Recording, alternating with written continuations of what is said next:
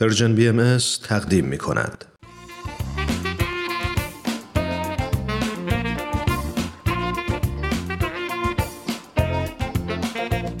دوستای عزیز وقتتون بخیر.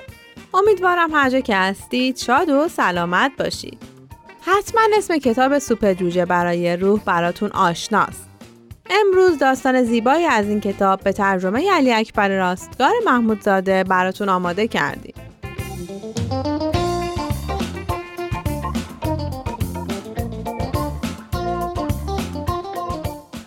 این داستان لب پریدگی کوچک بشقاب چینی با هم بشنویم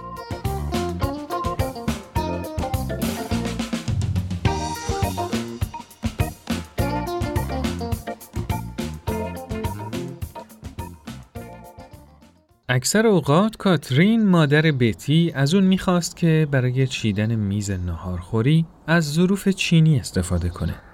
چون این خواسته مادرش به دفعات تکرار می‌شد، بتی هم هیچ وقت علت یا مناسبت اونو نپرسیده بود. بتی یه روز عصر در حال چیدن میز شام بود که یکی از همسایه ها به اسم مارگ سرزده زنگ خونشونو زد. وقتی بتی می‌رفت که در رو باز کنه مادرش هنوز تو آشپزخونه مشغول تدارک شام بود کاترین به محض شنیدن صدای مارگ اونو به داخل خونه دعوت کرد اوه ببخشید. نمی‌دونستم مهمون دارید ببخشید من میرم دوباره برمیگردم. راستش قبل از اینکه بیام و حتما باتون تماس می‌گرفتم. نه نه بیا داخل ما مهمون نداریم. خب پس چرا میز شامتون رو با بشقابای چینی چیدید؟ راستش من فقط سالی یکی دو بار از اینجور بشقابا استفاده می‌کنم. راستش من غذای مورد علاقه خانواده رو درست کردم. وقتی ما برای پذیرایی از مهمونامون از بهترین ظرفا استفاده می‌کنیم چه ایرادی داره که خودمونم از اون ظرفا استفاده کنیم؟ ها؟ به نظرم تک تک اعضای خانواده به عزیزی هر مهمونیه که فکرشو بکنه. آره خب موافقم ولی ممکنه یهو این وسط این ظرفای قشنگ بیفتن و بشکنن بله خب درسته اونور- بله درسته. اما چند و پریدگی رو ظرف چینی ارزش خیلی زیادی در مقابل احساس خوبی که ما سر میز کنار هم داریم از این بشقابای استفاده می‌کنیم و نداره. تازه هر کدوم از این پریدگی واسه خودش یه داستان خاطره ای داره. مگه نه؟ من فکر کنم کسرین تو اون یه طوری به مارگ نگاه کرد که انگار اون که دو تا بچه بزرگ داشت باید از اون داستانا با خبر باشه. کاترین به طرف کابینت آشپزخونه رفت و یکی از بشقابا رو بیرون آورد. اون در حالی که بشقابو به مارگ نشون می‌داد گفت این پردگی رو می‌بینی؟ درست وقتی که اینطوری شد من همش 17 سالم بود. هیچ وقتم اون روزو فراموش یه روز پاییز برادران برای انبار کردن آخرین علوفا یه مرد جوان استخدام کرد. خیلی قوی و خوشقیافه بود. مامانم ازم خواست برای جمع کردن تخم مرغا یه سری برم به مرغدونی سر را برای اولین بار کارگر جوون رو دیدم. یه لحظه وایستادم و یه آن اونو که داشت. بستای بزرگ سنگین رو جابجا می‌کرد دیدم. راستش مرد خوشتیپ و خوش قیافه ای بود. بازوهای قوی موهای پرپشت براق.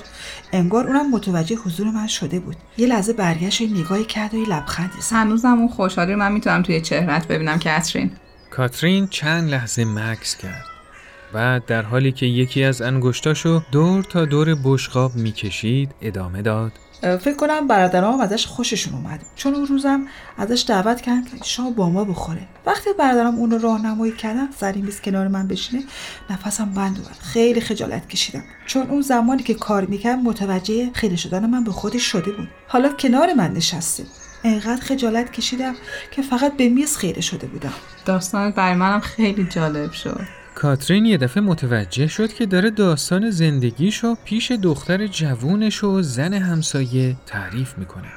از خجالت سرخ شد و سعی کرد که سر و ته داستانو یه جورایی هم بیاره. بله هم موقع بود که اون بشخابش رو به طرفم دراز کرد و ازم خواست که تو غذا کشیدن کمکش کنم.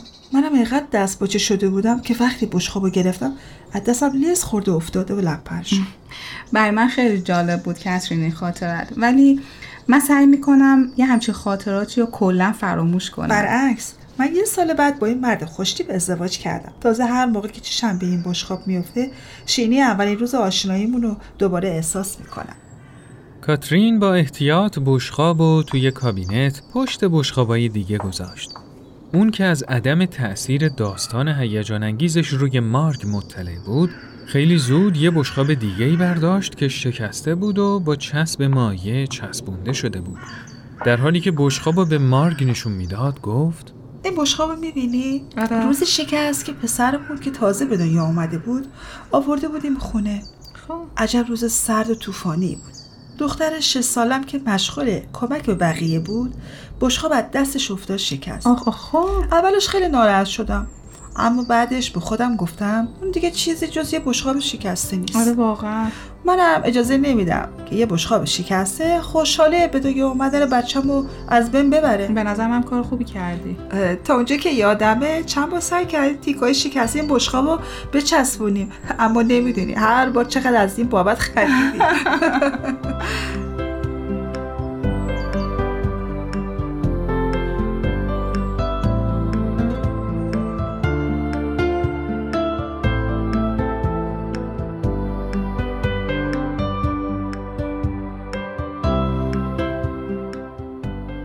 چند روزی از این ماجرا گذشت. بتی یه لحظه هم نمی‌تونست اون بشقاب فراموش کنه.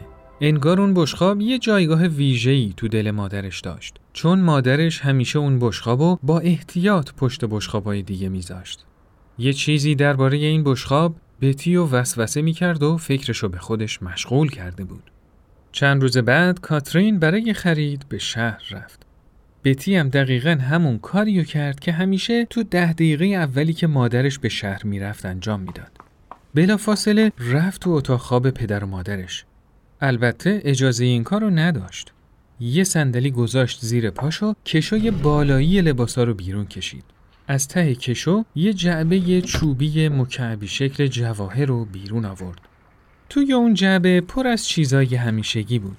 یه انگشتر یاقوت که از خاله هیلدا به مادرش رسیده بود. یه جفت گوشواره مروارید که مادر بزرگش تو روز جشن عروسی از همسرش گرفته بود. و یه انگشتر ظریف و زیبای مادرش که اغلب وقت کمک به پدرش تو کارای سخت و طاقت فرسا از انگشتش در می آورد. بعد یه پارچه قرمز رنگ که ته جعبه کوچیک جواهرات بود رو برداشت. از لای اون پارچه یه تکه چینی ریز که تا اون موقع هیچ معنی و مفهومی براش نداشت بیرون آورد. برای بررسی بیشتر اونو به سمت نور گرفت. یه دفعه انگار یه جرقه تو ذهنش خورد. خیلی سریع به طرف آشپزخونه رفت. اون بشقاب چینی لپه رو از تو کابینت برداشت. بله، همونطور که تصورشو کرده بود این تیکه چینی که به دقت تو اون جعبه جواهر نگهداری می‌شد متعلق به همون بشقابی بود که تو روز اول دیدار پدر و مادرش لپر شده بود. اون خیلی با احترام و دقت تیکه چینی رو توی پارچه محافظش پیچید و اونو توی جعبه جواهرات گذاشت. حالا دیگه مثل روز براش روشن بود که ظروف چینی برای مادرش یادآور داستانهای بیشماری از عشق به خانوادهش بودن. با این تفاوت که هیچ کدوم از این داستانا به اندازه یه داستانی که مادرش از اون بشخاب به خاطر داشت به یاد موندنی نبود. با همون تیکه چینی بود که داستان عشق اونا شروع شده بود و به فصل پنجاه و سوم رسیده بود.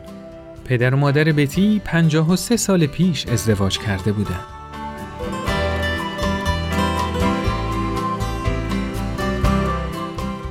سالها بعد یکی از خواهرای بتی از مادرش خواست که اون انگشتر یاقوت رو به اون بده. یه خواهر دیگه هم خواست که گوشواره های مروارید مادر بزرگ داشته باشه. بتی خیلی دوست داشت که خواهراش صاحب این میراث با ارزش خانواده باشن. اما اون برای خودش دوست داشت که صاحب اون یادگاری از خانواده باشه که مظهر شروع زندگی پر از عشق و محبت فوق‌العاده پدر مادرش بود. اون از مادرش خواست که صاحب اون تیک چینی کوچیک باشه.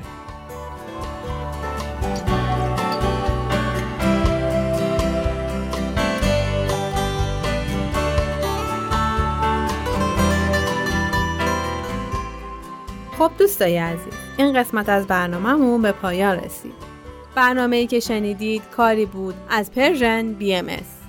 از شما خیلی ممنونیم که تا اینجا ما رو همراهی کردیم تا برنامه بعد. خدا یار و نگهدارتون.